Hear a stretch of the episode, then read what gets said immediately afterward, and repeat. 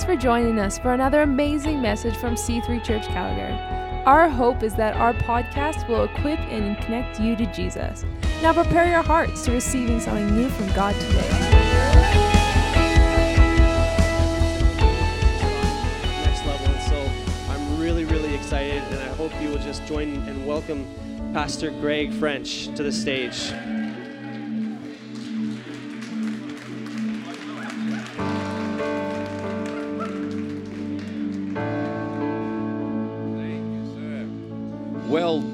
Well led, Matt. Great word, by the way. I was just texting you to say it's a great word. I think I'll send it while I'm actually here. There you go. Yeah, it should come up on your phone. Hey, good seeing you. I'm going to release the band because we're going to get right into it.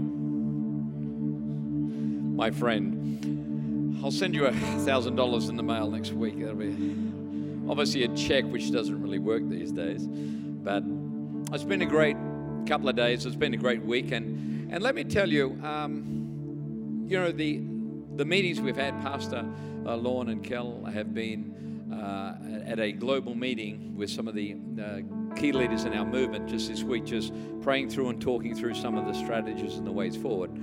Um, but you know, the rest of the team, who I've got to say, who have looked after us and have been leading meetings, have done an exceptional job. Pastor Lorne, Pastor Kel, don't know exceptional job. Actually, the congregation aren't bad themselves. But you know, it, it gets back to a, a, team does a great job on the basis that the leaders give permission for the teams to do a great job. And I just want to say that your leaders of this church are pretty exceptional people. They're great friends, they're, they're, they're great to be around, but they are exceptional people. So never underestimate who you have and what you've got. Never underestimate that. So always keep your pastors in prayer. And I think, you know, we've had a Holy Spirit um, event which has gone on um, Friday night and last night. It's been great. Love it. But to me, it's all about what God can do. And it, it's only what we give Him permission to do. God never forces Himself on your life at all. Never. I've been to meetings, not in this church, but some churches go, Yeah, what are you going to do, Pastor Greg? I go, I don't know. Yeah, what are you going to do? Come on, come on. Give it, bring it on. And I go, You're going to receive nothing. You've got to position your heart, and you've got to position, and it's a decision you make. As I said, God will never force you to do anything. And we've been talking just the last few days just about the power of words, but the power of final words, the power of words in which people have spoken, the most profound words, things which have caught your heart, are usually those days in which you will, in those moments, sorry, in those days just prior to your departure of this planet. Things in which you have prized and built your life and uh, the passions, the life, the love in which you have embraced. And I've shared that over the last couple of nights and just some of the most powerful words in which the great apostle Paul had said. And this morning, I just want to look at the final words of what Jesus spoke and how they relate to us. But in all of that, it's quite amazing that we sometimes lose sight of the words of what we could say because we've never spent long enough to think about what words would we say. And it's an interesting question, isn't it? What would you say if you had to, on your departing hour, what words would you communicate? And to whom would you communicate those words to? We never think about that until we arrive. And then sometimes it's one of those moments where you, you know, after an event, you've caught up with someone, you say, I wish I'd said, oh, I missed that. But this time, the close of your life, I'm sorry, you can't go back and say, oh, I just want to add something. It's all over. Well worth the thought. So I've been speaking on this whole concept of last words and the drive. And again, our last words come from a focus of passion, something which drives us forward, a love or even a fear. I shared a few stories of some great men of Leonardo da Vinci and Winston Churchill and a few other people just about their final words. And when I was pulling this message together, I thought, I wonder what some of the final words would have been of men who were, had highly opposed the gospel and the message of Jesus. I wonder what those words would have been. And here is just a few men who blatantly and publicly stood, brashly and boldly stated and denied that there is a God, denied that Jesus had any significance outside of being a good man who had some great teaching. A gentleman by the name of Thomas Hobbes, a political philosopher, well respected in the literature world, amazing man. He said this I say again, if I had the whole world at my disposal, I would give it to live just one more day, for I am about to take a leap into the darkness and the unknown, and I am filled with fear. His final words, he had built his statements, his his understanding and study of philosophy and denying God, but now he is presented to a moment in time where all of eternity is before him, the unknown, yet he is filled with fear. Thomas Paine, the leading atheist and writer in American colonies, said this Stay with me, for God's sake. I cannot bear to be left alone. Oh Lord, help me. Oh God, what have I done to suffer so much? What will I become, and what will become of me hereafter?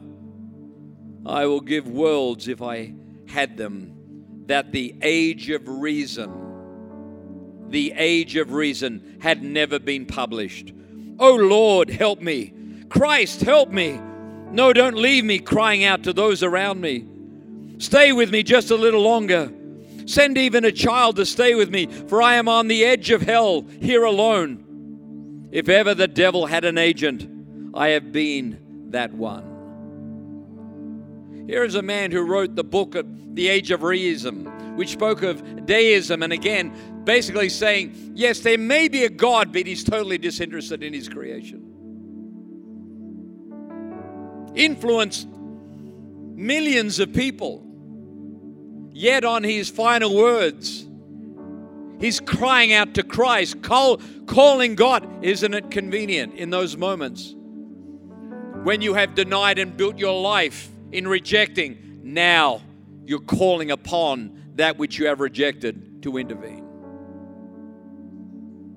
Sir Thomas Scott, one of the finest orators in, in England, in some of the councils over 100 years ago, said this until this moment, I thought there was neither God nor hell. Now I know and feel that there are both, and I am doomed to perdition by the just, almighty, loving, forgiving God in which I have denied. Incredible. Finish with this Voltaire one of the most famous anti Christian, uh, an, atheist who's spoken so strongly against the church and every Christian value you could possibly ever imagine. He said, I am abandoned by God and man. Isn't it interesting they introduced God when they've rejected him the whole life? In the last statement, let's bring God into this final statement. Fascinating. I'm abandoned by God and man. I will give you half of what I am worth if you will give me six months more of life.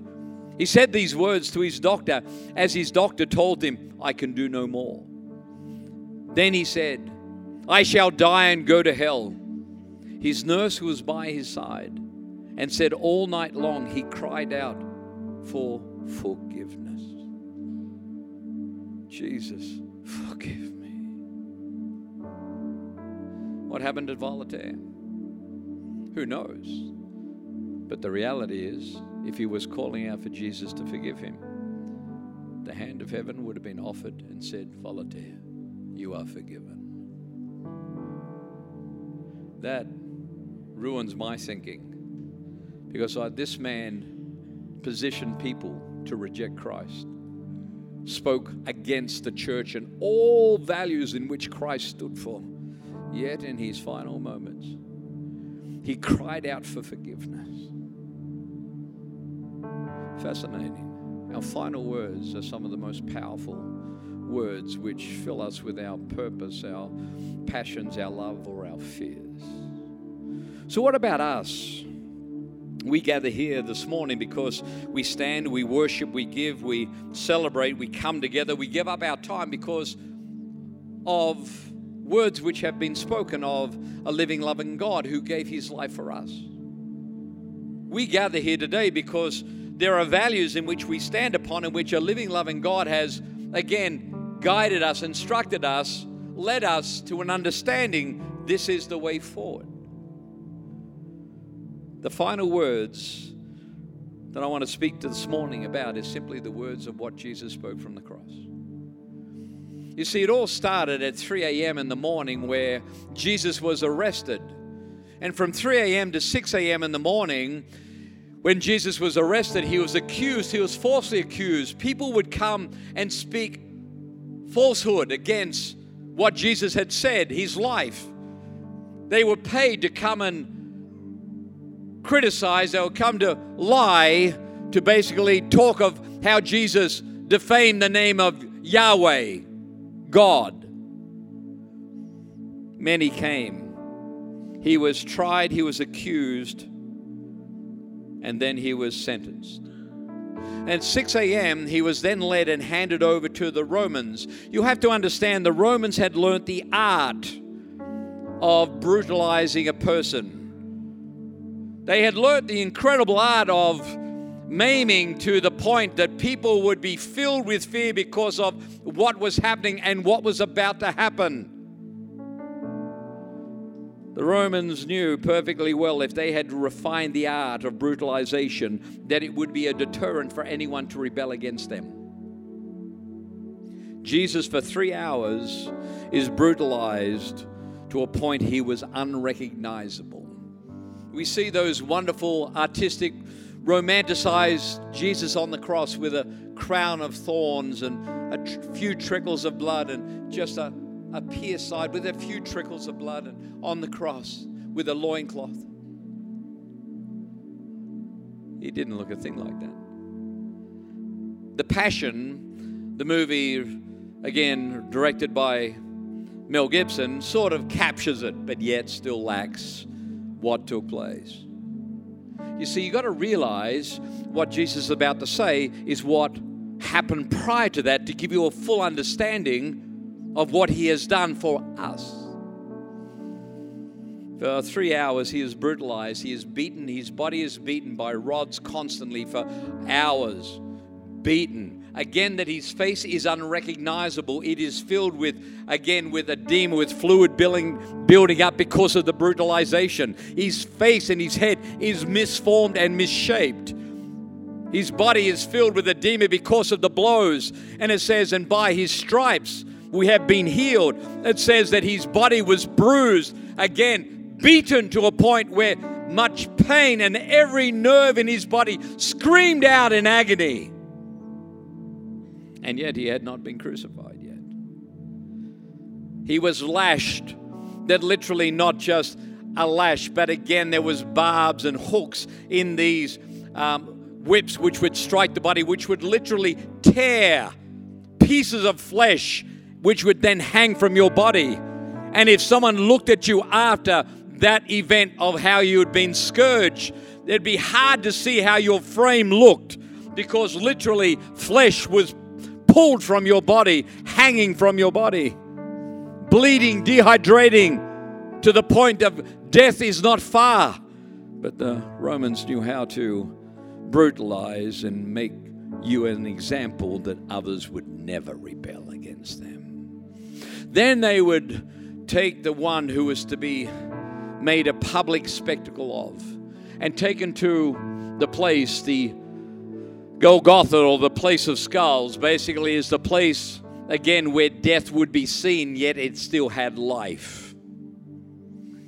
And upon the cross, the individual would be nailed to a cross. Every part of their body was screaming out already with the agony and the pain. Every cell, every nerve in that body was screaming out in pain. Yet the brutalization had not yet finished. You see, where they would position, they were positioned not away from the city, they were close to the city on a hill by a path, the major thoroughfare in which you would be crucified so that people coming in and going out would not rebel against Roman authority. The Romans knew how to brutalize, they knew how to prevent any uprising against them. And then the highest point of shame would be that you would be stripped naked. You see, we see Jesus with a loincloth. He had nothing. The highest form of shame, brutalized, naked upon the cross.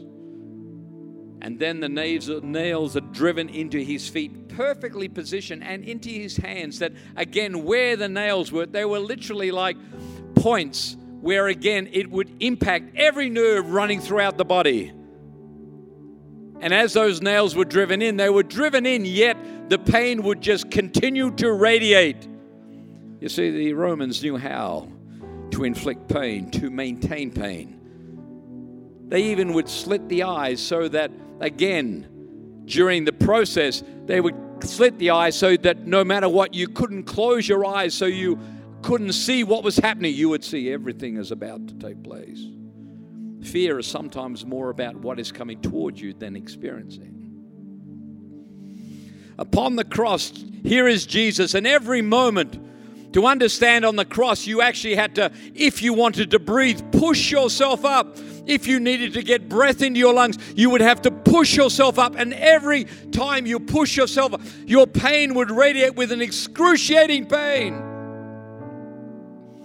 Yeah, Jesus still wanted to make statements from the cross because he loved us that much.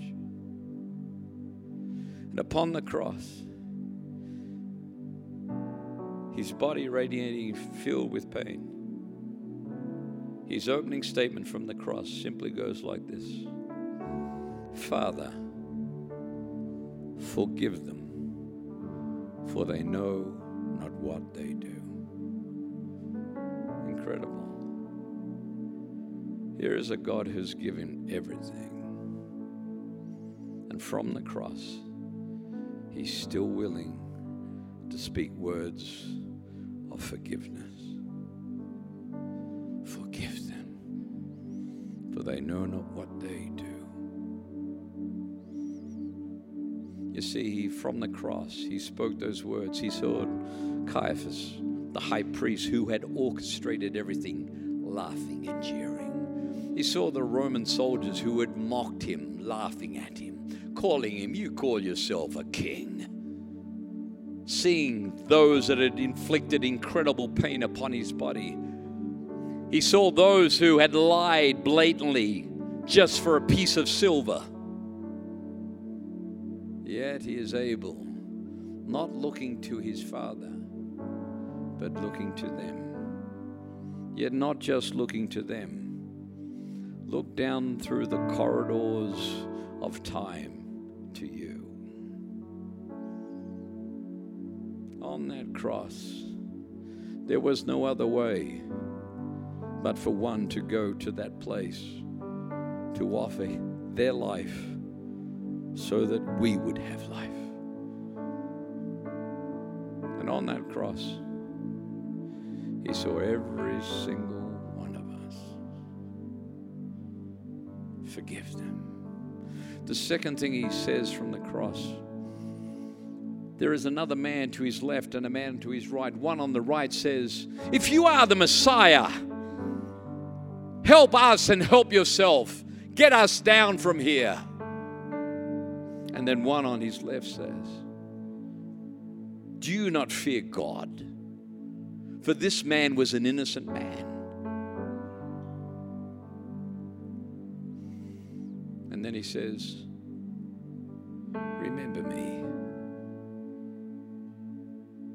You see, the first statement is a word in which we so often forget is the power of why we gather here today. Why we lift our hands, why we worship, why we give, why we celebrate, why we gather is because we have embraced the greatest gift of all to all persons. That is the gift of forgiveness. On that cross, a man cries out. He said, We deserve what we is happening to us, but this man does not. And in that moment, Jesus says, And today you will be with me in paradise. You see, Jesus is willing to stop because he heard a cry, Please help me. Can I ask you this?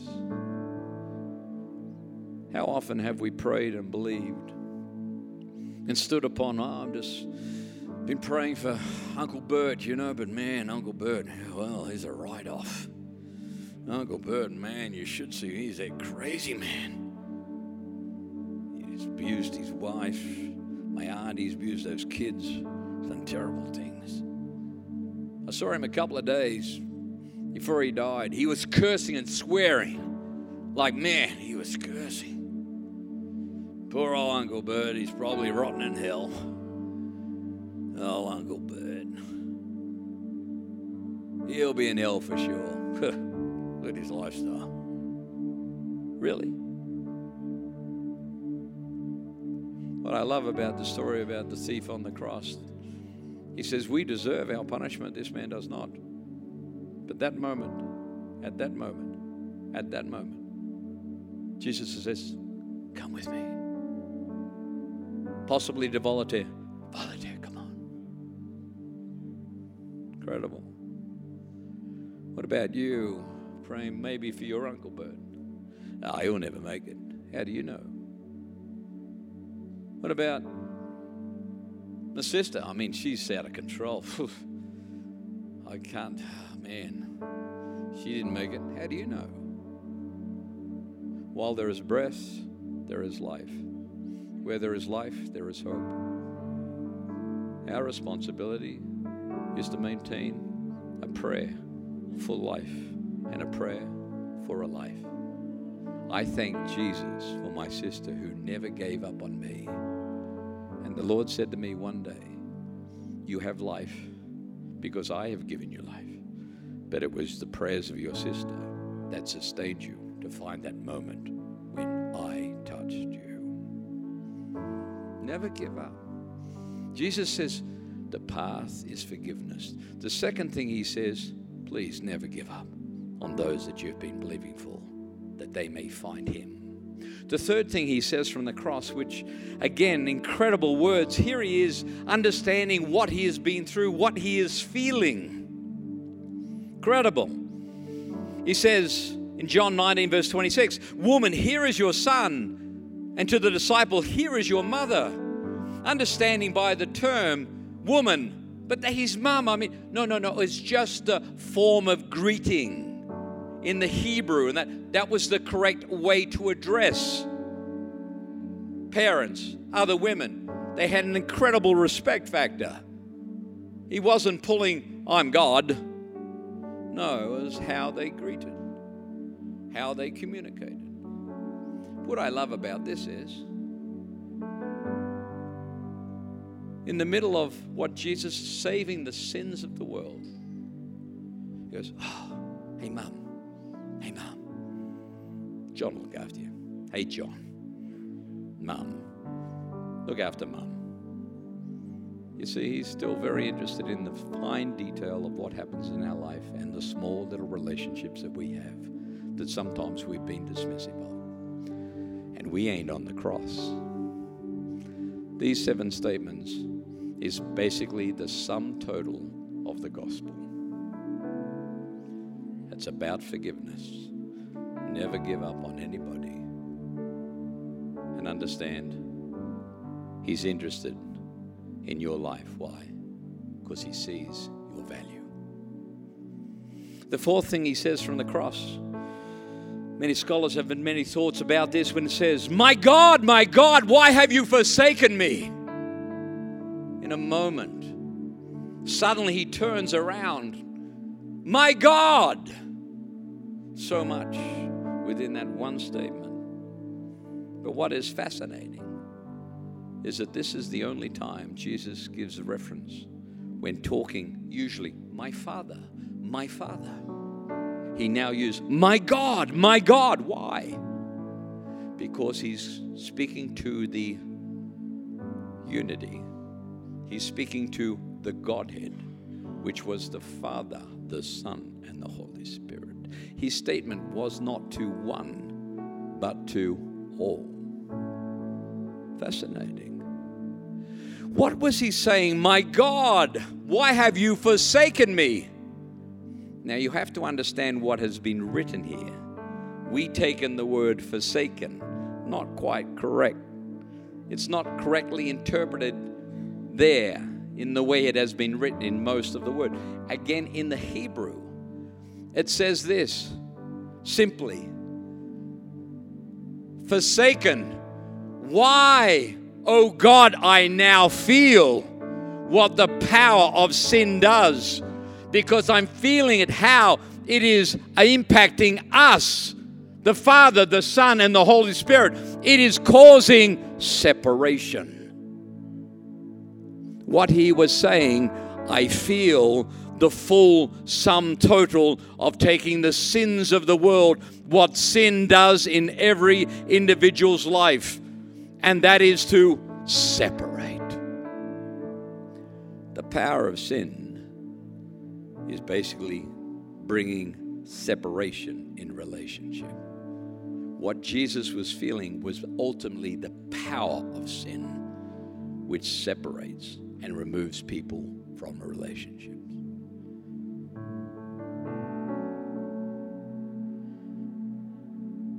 Some people said, you know, if I don't make it, doesn't matter, I'll go to hell and I'll just party with my friends. I'll just be down there, we'll just have a bit of a party. Might be a little warm. No. You got to understand what is hell all about. The reality is, hell is just a reflection of what the power of sin has done. It creates isolation, separation, which creates isolation. And guess what? It's a place in which you and you alone will spend eternity. Not with anyone else, because it is so vast, you'll be filled with the position of a fear you cannot comprehend, the darkness which surrounds you. Why do people in this life take their life? Because they have lost purpose, because they have lost relationship. They can see no person because there is only their moment of great suffering. People take their life, yet understand this. People go through those moments of separation, isolation, filled with fear, ultimately take their life, and God is still present on the earth. When He removes Himself, His presence is removed. That pain, fear, isolation is magnified beyond comprehension. Just a little insight to what, why choose one way. Jesus felt the full power of what sin's ability was, and that is even to try and separate them. Yet it had no power. Then he says, from the cross, the fifth thing he says, he says, I thirst. What does that say? Simply this Jesus understood our natural needs. Your needs in life, he understands. The next thing he says from the cross, which I love this, he says, which I always thought was his final concluding thought, but it was not. It was his second final thought. It is finished. Wow. Yeah, but it's finished because these men and these people orchestrated and basically have taken your life from you. No. What's it really saying? It's saying this I have decided,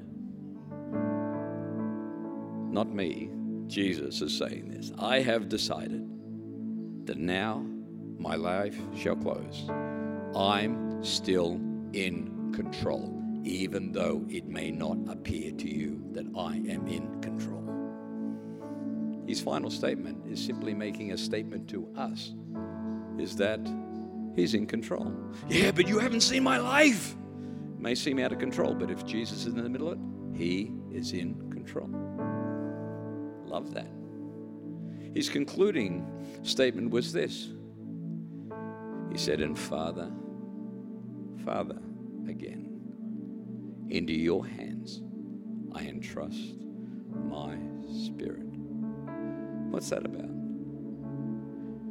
Trust. Trust. Father, into your hands I entrust. I'm in control, but I trust you. How about you? You see, the gospel starts in forgiveness, but it is always left to us to make a decision will I choose to trust God or will I not? Jesus' words were carefully thought through. They had been well thought through. Why? Because a lot of the things in which were communicated have already been written, and Jesus is fulfilling that which had been written from Psalm 22. Incredible. He already knew exactly what he would say because of the things which were highly valuable to him. He did not write a book, he made seven very small, short, powerful, eternal statements which is the sum total of the gospel.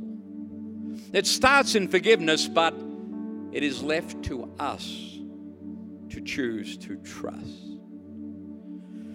I did a conference oh, a number of years ago, and it was a men's conference, and there was about 400 men there. And when I was speaking over the course of a Friday night and a Saturday, I saw a gentleman down the back of the of the auditorium just walking around. He'd been in and out of the meetings constantly. And as I looked at him, he very unkept, long hair, and you'd see him walk outside and he'd light up a cigarette and in and out of the meetings. He didn't talk with anyone, and anyone came over to talk with him, he'd just walk away with his head down. And I saw him constantly on the Friday night and then during the Saturday, and then at the closing moment of Saturday afternoon, the pastor said, Oh, Pastor Greg, it's been such a. Can you lay hands on everybody and pray for them? I'll thank you very much. I never do that to me, Pastor Lorne. I've learned that you don't have to lay hands on anybody. The laying out of hands is a wonderful gift, and but God can touch people purely on the basis because He said to me very clearly one day, Greg, you can touch a thousand, I can touch a hundred thousand. So it's not I have to. We'll conclude in a moment, and He will touch your life simply to reposition your heart correctly for releasing the possibility of the power and the potential of your miracle. At the end of it, I prayed for all these guys. It was two and a half hours by the time I'd finished praying, and I still saw this gentleman just down the back pacing back and forth. Then at the close, when the final man left, there was just myself and another gentleman up the, the rear of the auditorium, and this very unkept, quite tall, big guy came down to me and he goes, with his head down, he said, Pastor Greg, I've been listening to you. I said, Well, thank you. He said, Do you believe that God can forgive a man? I said, Yeah. I felt that power of his life, his grace, and his forgiveness. You've heard my story. He said, Yes, I've heard that. He said, But can God truly forgive a man no matter what he's done? And I said, I stand here because I believe. That is not just words, but that is something that I truly believe and stand upon today. And then he said, Greg, can you tell me? Yelling, oh, whoa, whoa, whoa. I'm thinking right then, how am I going to take this guy out? boom, boom. You know, I'm just, you know, just doing the pastoral thing. He's yelling at me. I'm in this auditorium now by myself and this big guy. He said, Craig, can you tell me? Can you tell me? Can God forgive a man? I said, Look, I can only tell you, but you have to accept that forgiveness. And then you have to trust that you have been forgiven.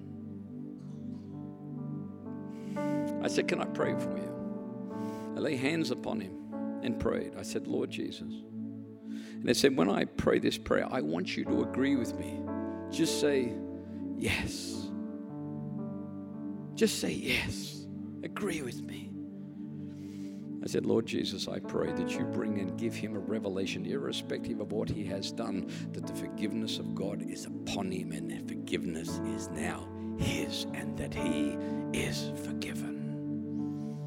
Give him the power to trust that he is. I didn't feel anything when I laid hands on him. You know, you always one of those moments like, wow, didn't the curtains move? Or there's some movement in the building, a shaking or something. Nothing. He left. I came back to that church about 18 months later, and as I was at the church, I finished preaching, and people come up and said, Oh, Pastor Greg, that was great, and really thank you for ministering to us. And he said, the pastor said, Oh, look, you know, we're just going to go out for lunch. And I said, Oh, yeah, I'll just chat with the people for a bit. It's fine. He said, Okay, we'll catch up. So I was chatting with someone, and then I saw this tall guy come down the front. There was a girl just on his arm, and well dressed looking guy. He came down the front. He said, uh, he said, Hey, Pastor Greg, great message. Really neat, really neat. He said, I said, Yeah.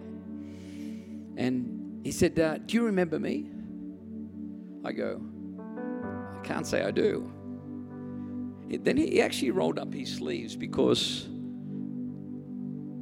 the night I prayed for a gentleman who looked very unkept, had tried to commit suicide a number of times and failed miserably, and he had scars up his arms where he had tried to actually kill himself. He poured, he even got rat poison and put it into the open wounds trying to kill himself.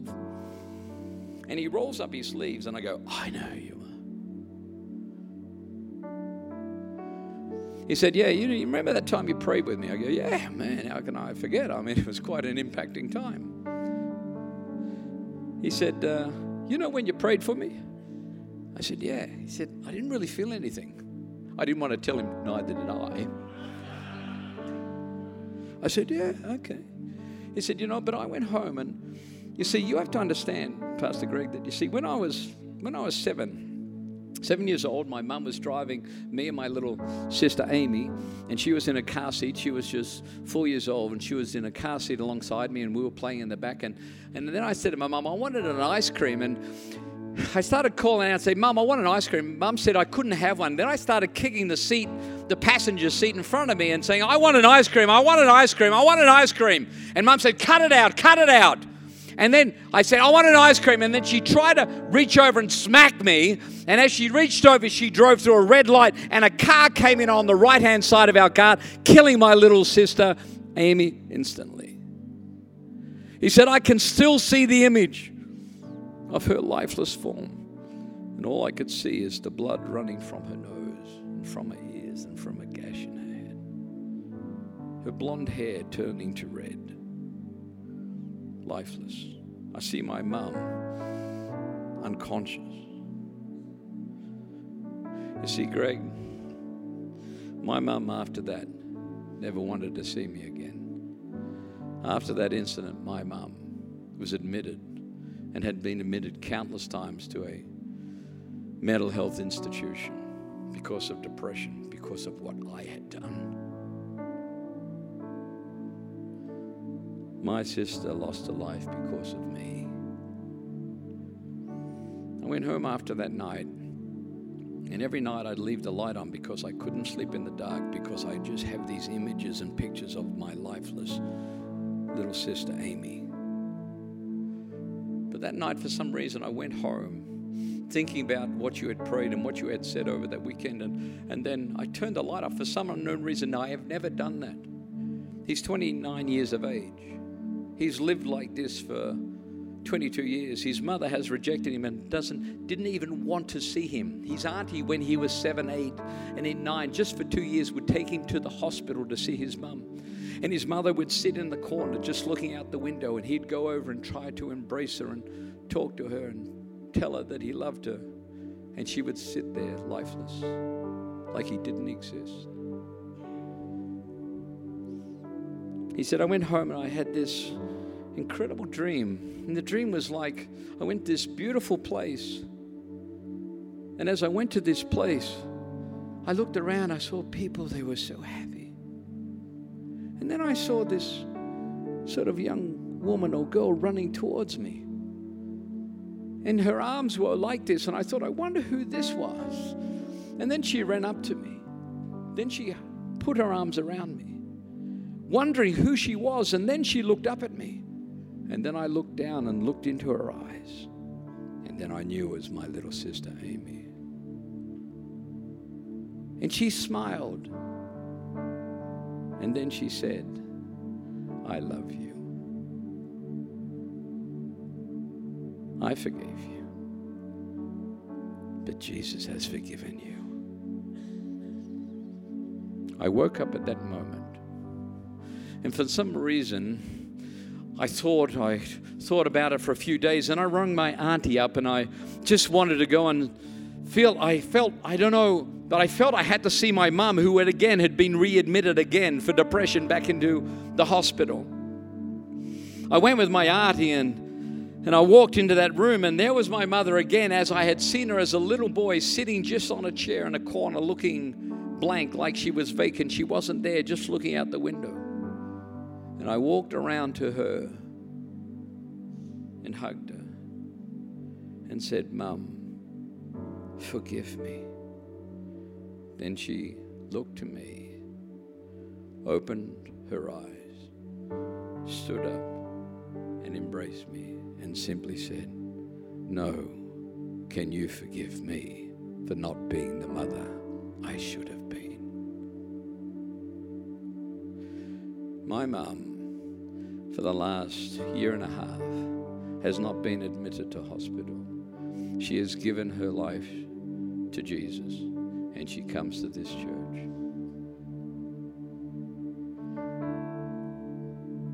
And he said, Pastor Greg, Thank you for just being real, faithful, for telling me what Jesus can do. You prayed. I said yes to forgiveness. And in my way, I had nothing else to do but choose to trust. And Jesus stepped into my world, changed my life. And I'm here today because of him. In Jesus' name. Why don't we close our eyes?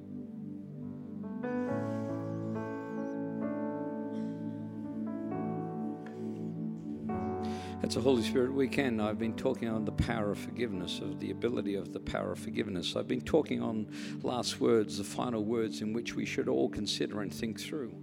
I've been thinking, I've been praying, I've been believing, I've been ministering. I don't need to lay hands on you. I do not need to, in this service, bring a word to you. Because the word for you is exactly what I have said from this podium, from this pulpit this morning. God's love for us is far greater than we realize or even sometimes accept. But the power of His love is released when we make that decision to align our life correctly by saying, Jesus, forgive me. I'm going to ask every person in this place with their eyes closed. You may have never asked Jesus to step into your life. You've never asked him because he has always said, My hand is extended to you with forgiveness, but we must reciprocate and respond. You may have never asked him to actually forgive you. Or maybe you have. And in just a moment, I'm going to ask you to raise your hand, not to me, but to Him. Or maybe you haven't, for whatever reason, you have moved away from your relationship with Him. You have turned your back and lost sight of that relationship. You may be in church going through the religious act of just being in church, yet you've lost that relationship a separation has occurred. I'm going to ask every person with their eyes closed if you have never asked Jesus to forgive you, or maybe you have and you've stepped away from that relationship to get realigned correctly because Jesus here this morning wants to say one simple word to you. My hand is always extended to you. So if that is you, just lift up your hand. Can you lift up your hand? Thank you very much, sir. Lift up your hand. Thank you very much, sir. Lift up your hand. Thank you very much. Lift your hand not to me, but to Him to create the connection in which He has designed. Thank you very much, madam. Thank you very much. Thank you very much.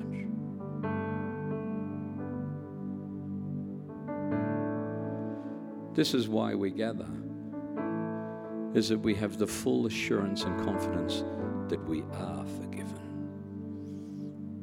With every eye closed, for those people who have raised your hand, just raise your hand one more time and look at me.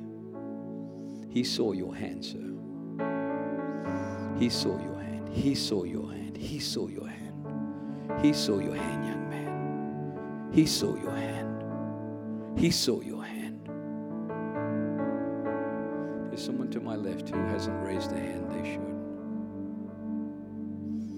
What I'm going to ask, just to conclude this service, if you've raised your hand, just stand up in your seat. Just stand up where you are. Just stand up where you are. Thank you, sir.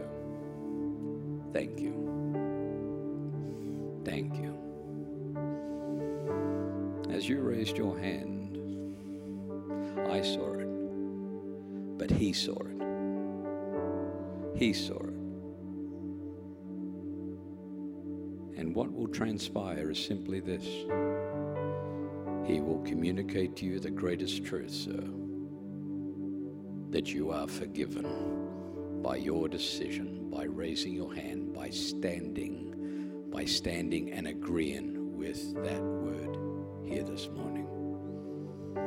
And what we're all going to do is pray a prayer. And let us all repeat these words as a church, standing with these people who are standing. Lord Jesus, I ask you to forgive me so that I am known by you. And that today I am forgiven, I am saved, I am made whole. Today is a brand new day. Known by God. In Jesus' name. Everybody's standing. For those people who have stood, someone at the service may come up and just chat with you just about your decision. Give me one minute. Father, it begins with forgiveness. Then we stand in a whole new position and platform of life and love. And Lord, there are miracles needing in this place, whether healing, whether it's relational, whether it's financial, whatever it may be. There is a need in people's lives. I want every person in this place just to visualize and know why you are standing now and believing that God will work for you, will touch you, will do a miracle for you. Why? Because He looked from the cross and saw your need today. And in Jesus' mighty name, at the conclusion of my prayer, if you agree and choose to now trust that He will do it, you will say, Amen with me. Father, I pray men and women of all ages stand here today. Their need is beyond our understanding individually, but you understand their need.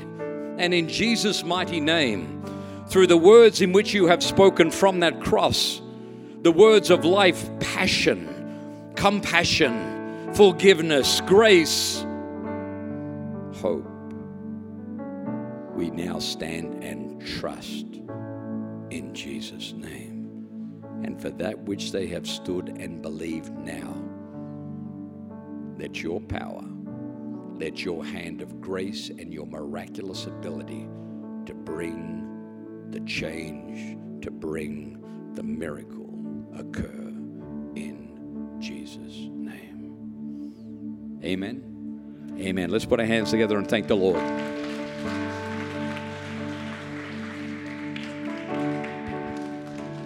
Come on, let's give the Lord one more big clap. Let's give Pastor Greg a big clap. That was so good. Hey, church, listen. If you put your hand up, or if you'd like a little extra prayer, uh, we've got an incredible prayer team that'll come down to the front. So I would just encourage you to come down if you'd like a little bit of extra prayer. We're going to close up the service today. Through those doors walk people who are forgiven and walking in the power of Jesus. Amen. Go and change your world. Have a great Sunday.